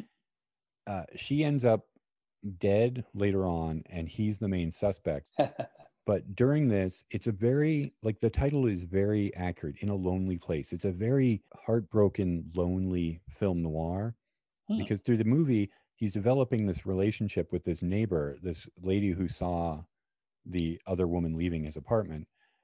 And they're falling in love but the question keeps coming up like did he actually kill this girl? Because he has a horrible temper and he's an alcoholic. It ends on a very very bleak note. So it, it's not necessarily so much about writing but uh it, it is about you know this character is a writer and he's he's been blocked for years and uh failing for a Hmm. little while just due to his alcoholism and his temper it's a Yeah. it's a very interesting movie it's very good Wow, I'll, I'll check that out. In a lonely place. Nice. Nicholas Ray. That, that name sounds familiar. What else did he do? he did rebel without a cause there's there's a really really fun like feminist western called johnny guitar okay, Uh, I've heard of that. yeah that's really uh It, I, I- yeah, the theme song is is really Yeah. well known. It is and it's a movie with joan crawford and sterling hayden and joan crawford absolutely makes sterling hayden in that movie the the submissive character like he's he- oh, I can imagine. yeah she's uh, she's the star of that show it's it's a really fun movie So my next pick probably saw this one coming a mile away. Uh, Naked Lunch, and for those of you guys that don't don't know, then uh, oh fuck it, the the Naked Lunch movie. Uh, ba- uh, basically, they said it was unfilmable. I don't know when they started to try to film it, but uh, David Cronenberg got a hold of it, and uh, if you guys haven't seen this movie, it is a total mind fuck. Uh, have, you, have you seen it, Aaron? i'm gonna lose some a lot of cred here Dude. that- I rented it when it came out. Me and my friend rented it. I think I got about halfway through it when we turned it off. Just like the book. And I, Halfway through it. well, um, what year did Naked Lunch come out? The movie? Uh, 91. Okay, so I was 13 and I was 17. I just I didn't know what to make of it at all. And I don't know why I've never revisited it because Cronenberg oh, Cronenberg is one of my favorite directors. But fantastic. I keep Like the keep- black meat. Oh my! it- It's a ty- they have a typewriter that turns into this blob of black meat. It's just what? I love I love his his body horror. I love I love Cronenberg. It's directly right up my alley, and there's no reason that I haven't revisited it. Like I, I'm And not against it. It's Paul just like, Weller. Come on. yeah, yeah. I just I haven't gone back. Peter. Weller. Sorry, Paul. Paul Weller's the guy from uh, the Jam. I Yeah, I Peter knew, Weller. I knew I knew that you were wrong, but I was like, wait, Robocop. Weller, who is that? Okay, so go ahead, can continue on if you have anything to say about it. But I I'm sorry. I hope this No, I- me listeners. I haven't watched the, the movie. uh, no, no, no. Uh, no, I, I, I, I really liked it because, uh, uh, well, because it was they filmed it and it was unfilmable. Filmable. So basically, what um, Cronenberg did was uh, kind of make a movie about William Burroughs writing the book. I don't want to like be pedantic or anything, but if you guys don't know, if your listeners don't know Naked Lunch, ah, fuck it, they'll know like Naked Lunch. But it's um, like the book's really episodic and you can't get a beat on what's going on and frankly the shit just doesn't make any sense any logical sense so what uh, david cronenberg did was film it like he made a movie about william burroughs writing the book and it there's all of this interplay between drugs and you know uh, insects and sexuality and paranoia it's just all over this movie and it's really fascinating how he, did it because he like he basically made a biography of of Burroughs, but it's also the the the Naked Lunch story. It's it's, it's really interesting, and and if if you know um, the history of Burroughs, he started to write you know drug stories in the in the 40s, right? Autobiographical stories about his life as a, a drug addict and a you know budding writer, and but then somewhere around the 50s, around Naked Lunch, it got even weirder and just went off on some I, I don't even know what. I like I I'm, I'm not sure. I'm trying to unravel William Burroughs trip but he went from you know autobiographical writing into this like fa- like fantasy like horror sci-fi fantasy alternative universe. And just the fact that a movie director tried to tried to make this movie it's it's endlessly fascinating to me. And I, just, I like the look of it. Like i like looking at it. Anyway i'm rambling now but that was forever in my top five movies about writers. All right, yeah. I didn't need any convincing because I knew it. I knew it was something I had to get to. But you have really, really put that on the front the front burner. I have to well eh, have to find it. Oh, I know it's available. There's a Criterion, I think, but it's yes who's who's spending money these days, right? i'd buy that Yeah, i would totally shell out money for that yeah. I'm I'm gonna have to check it out. I mean, not. It, it's one I'm just gonna have to buy. I know I will because I know it's gonna be Yeah. completely perfect for me now. But at at the age of 13, it was just a little bit too. yeah it'll it was a little you bit up too much for me. I have a couple of movies like this where watching it with friends and we ended up turning it off. It's mainly because my friends were just kind of not into it. Like my best friend and I rented Eraserhead in high school. He stopped it after like half an half an hour, and I had to go rent it on my own because I was staying over at his house. And uh, there's been a couple of things like that. So it, I don't know why I just never went back to Naked Naked Lunch. yeah well i, I haven't seen eraserhead so so you, Oh you well, got me there uh, man. Now I just want to have you back to talk about Eraserhead. dude let's totally come back and talk about eraserhead i would love that Okay, well, maybe we should just talk about Eraserhead and Naked Lunch. I mean, I don't think they're dude let's do it okay. that's great All right, we'll pencil that Done. in. yes Okay, my next and my next one. See if you can spot the theme here. Is Sunset Boulevard. Oh, okay. See, I had that on my list, but then I removed it and put something else. That's a great one. It is a great one. I'm not going to say too much about it. It's a classic everybody knows. But what really draws me into that movie is Billy Wilder's sense of space. I, I watch that movie and mm. I I can feel I mean I can kind of feel what it would be like to be in those rooms. And that's not that's not always the case with a lot of movies. There are certain ones where just it gives me kind of almost a tactile impression of what that place would be like and. How it would be how it would feel to be there and he's got there's something about the way he captures it like i'm thinking especially of the scenes where he's on the studio lot late at night in his little office uh office Okay. bungalow writing Yeah. i can feel what that would be like uh, i mean it it kind of feels like when i'm watching it i am in the that room That's and, cool. so that that is on my list Next, for me, I put my left foot. oh okay Yeah, That that, was- was, that was one i considered as well yeah, that, that that that blew me away. I mean, Daniel Day Lewis. It's that, that's all you got to say. I picked it out for my kids to read for um, ninth grade English a couple of years ago, and we were you know reading bits and pieces of the of his you know autobiography, and then we watched the movie, and it was just like bringing tears to my eyes. It's, it's so good. I, just, I I I really I don't know. I I I'm always partial to I guess period pieces you could call it, even though it was just the 50s.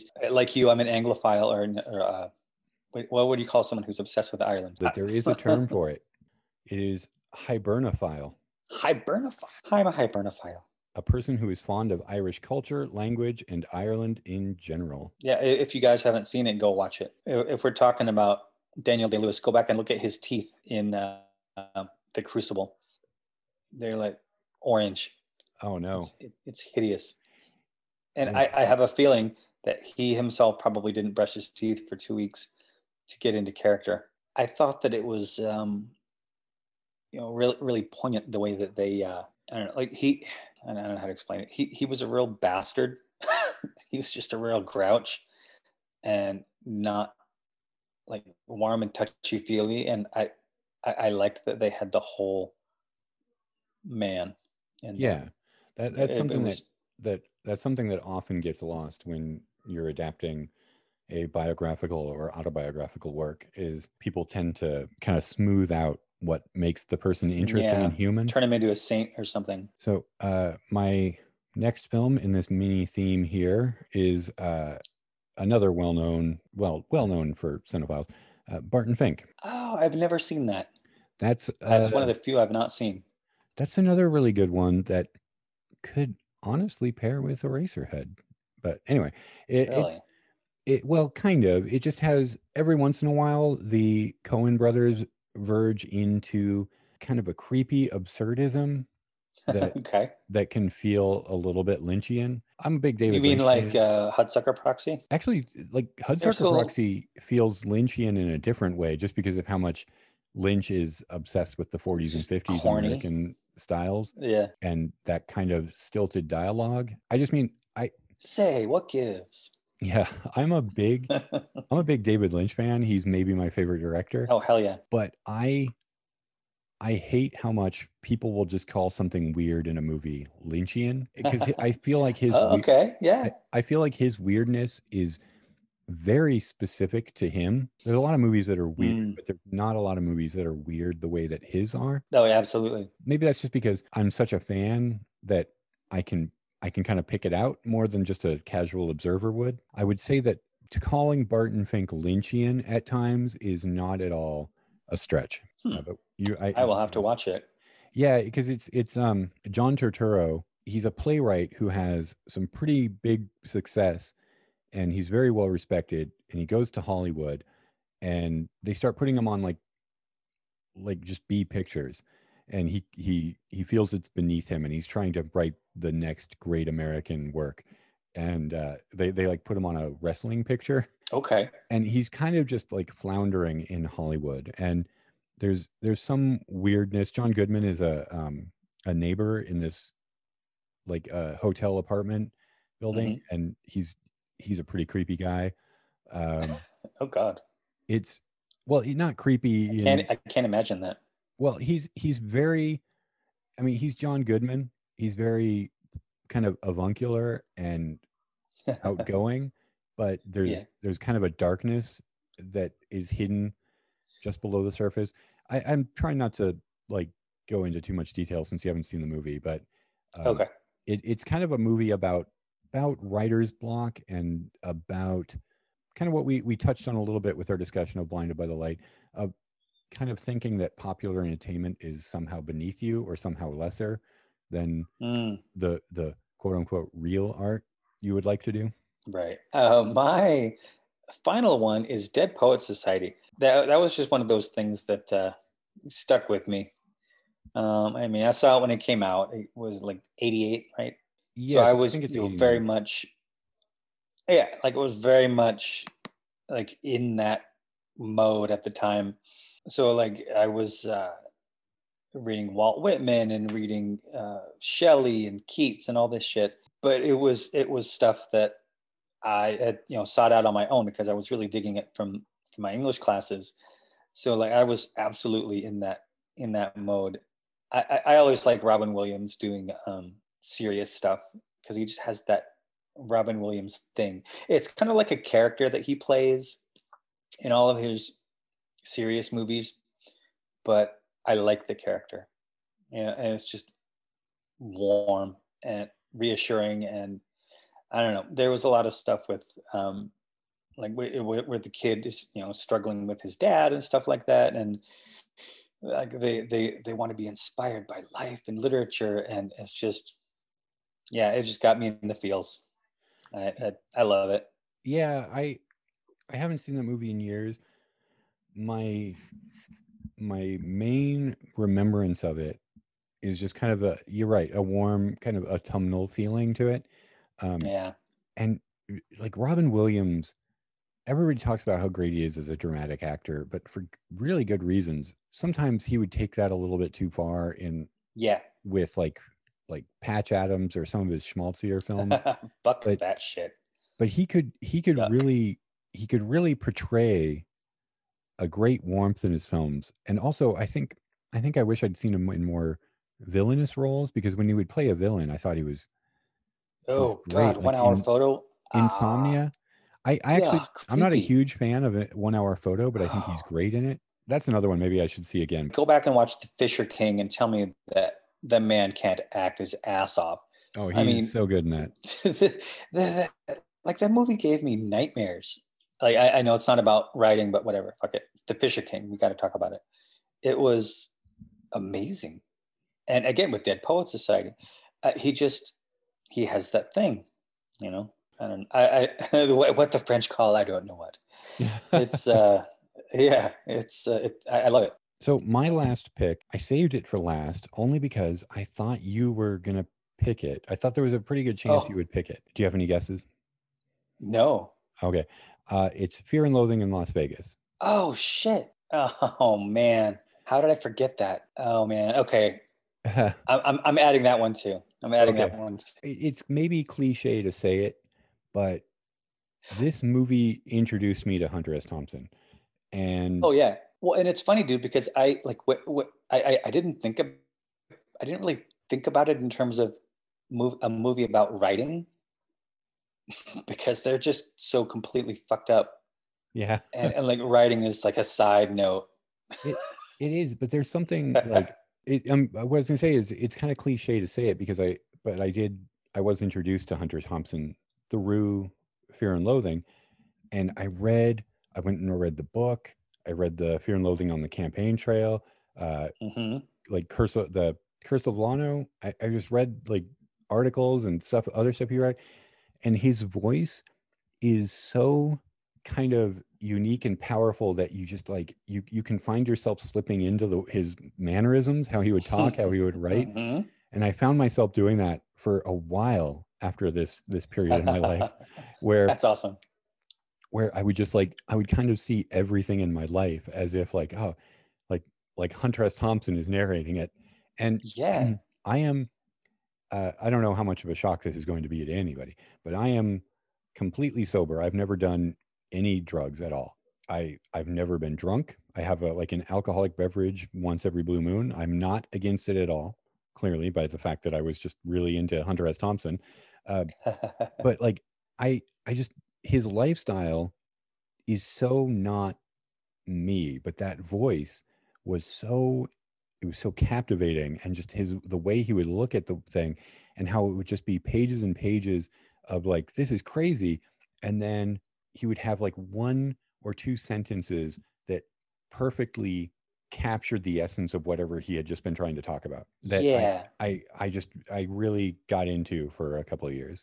Well, and that, that's I mean I, I think the fact that the fact that you don't drink or do drugs or any, anything like that, and and you ne- that you never have, it speaks volumes that that he was able to connect with you like that. I think I think that's awesome. I, I kind of thought this would be on your list just because um, I know our, our, mutual friend Eric and I were both like kind of in the yeah. same boat at the same time, and you guys are really good good friends. I just thought I thought that would be something that might be on your list. Um, you had really great choices, so I'm not I, am not saying it should have been on your list. no, no, it's totally yeah. Well, and like when you were talking about how um, you'd slip into the mannerism stuff and and stuff, like Eric and I would do that all the time, like consciously and unconsciously or unconscious, unconsciously, subconsciously, yeah, whatever that word is. I'm drunk right now, and um, no, but it's uh, it's uh, it's funny because I I came to it from the opposite way, you know, very much a psychonaut, uh, if you will, and uh, I, like that, that's how I got into Hunter S. Thompson. Okay. So like I was saying, it's really interesting to me that we're we're both, you know, fanboys, like to the to the nth degree, but you know, coming at it from different places. And I I think that I don't know I I I don't, I don't know how you feel about what I'm going to say, but I, I I feel like the the the Gonzo thing is misunderstood by a lot of people. To, to me, it was kind of uh, encapsulated in the end of, of Fear and Loathing book, where he talks about the ocean rolling all the way out and then rolling back in. Yeah, you know what I'm talking about. I do. And yeah. it's it's it's just proves to me proves to me that that he um I mean he's a poet. He's a freaking genius, and all of the the craziness was just I don't know. It, it was something that he had to do to get to the writing, you know. But he, I don't. Maybe he could have done it without all the craziness, but I, I don't think that was him. You know, like I, I think I think he needed to go through all of that to to find his voice. But um, I don't know. I, I sometimes I feel like people make too much of the craziness because he fucking wrote his ass off his entire life. He never stopped. I don't know. I, I, I kind of feel the same way about William Burroughs. Like people, people tend to get get wrapped up in the mystique, and they forget that he was a fucking insanely prolific writer. Both of those guys, and and you know should, should be very well respected because they you know they change people's minds about how you see how you can see the world. Yeah, yeah I, I, got no, nothing but respect for those guys. Yeah, no, I, I agree because you, you you do get past the you know the the rampant drug use the kind of crazy you could call it abusive behavior that he would engage in yeah. in public you get past that and the stuff that he's writing you're right is it's, is it's life and death shit it's it's you know is like what's going to happen with mcgovern what's going to happen with nixon what's going to happen with this and that and uh, like he he got down to brass tacks when he needed to well that yeah he had he had great insight and you're right i don't he's a journalist for god's sake i don't know if it's how much the the drugs were necessary for his process but when you got past all of that his insights were like crystal clear yeah. and the way he said them was so incredibly you're right poetic. I i know i can't remember the exact language but that pass that part that you just talked about the end of fear and loathing where he's talking about how you could look back at the 60s and just see where the wave crested and then rolled back out to sea. That yep. is a line that i think about all the time. Um, yep. And just like the kind of uh, through the even if through the haze of drugs the clarity with which he was able to see and say what he saw was uh was very impressive. It still is. Yeah. So i think that brings us that's that's our lists. That brings us to the end of the episode. Uh this has been a really really fun conversation.